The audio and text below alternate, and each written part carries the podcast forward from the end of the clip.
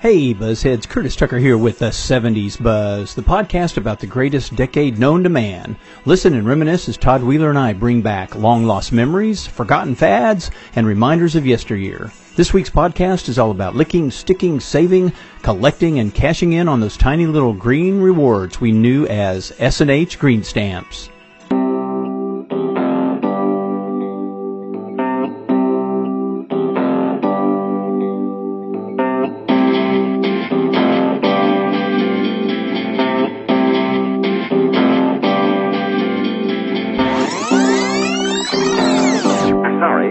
Have dialed is not in service at this time.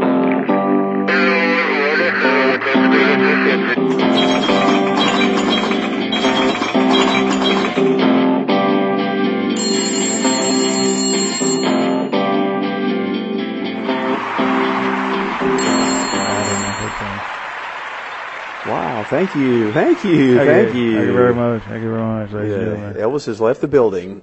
Hey, Just left Todd and Curtis. hey, Buzzheads, uh, Curtis Tucker, and Todd Wheeler. we are here with uh, Buzzhead Media, and you are listening to our brand new podcast called The 70s Buzz. Squeaky, squeaky. It's squeaky news. Like squeaky new. Yeah, squeaky new. I just, I just created a new term. I just created a new sound effect without even having to push a button. So uh, this uh, 70s buzz is all about nostalgia and uh, bringing back memories of things that you guys have long forgotten about. And Todd and I are here to remind you of all the cool stuff that uh, happened to you, that you used, and that you remember from the 70s. So uh, what's uh, what are we talking about this week, Todd? Green stamps in the green stamp catalog. S and H green stamps. Gosh, I remember those. I loved those. They were so cool. Yeah, looking through these catalogs, the hairstyles are really cool.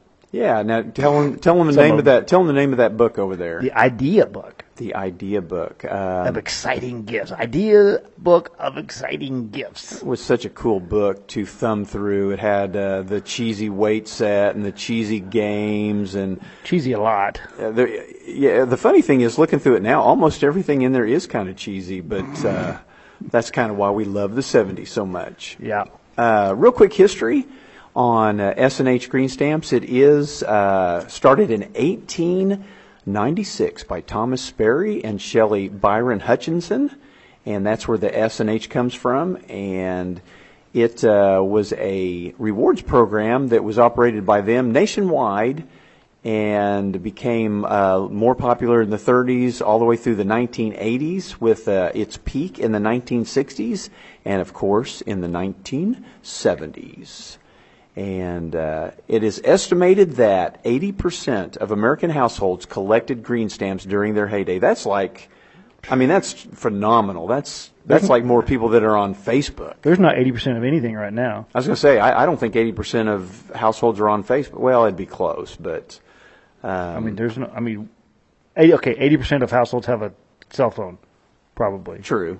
But, I mean, there's not a lot of 80% anything. No, especially for something like this. Uh, they believe that the recession of the 1970s impacted the green stamps, and that's why their popularity slowly declined. But uh, back in their heyday, I mean, I remember my mom. We talked about this earlier. Uh, my mom would go to the grocery store on Saturdays. Yeah. And so she would come back, and one of the big things that my mom, uh, and I grew up in a single parent uh, household, and my mom was a Dr. Pepper junkie. And so she turned, obviously, me and my sister into t- Dr. Pepper junkies.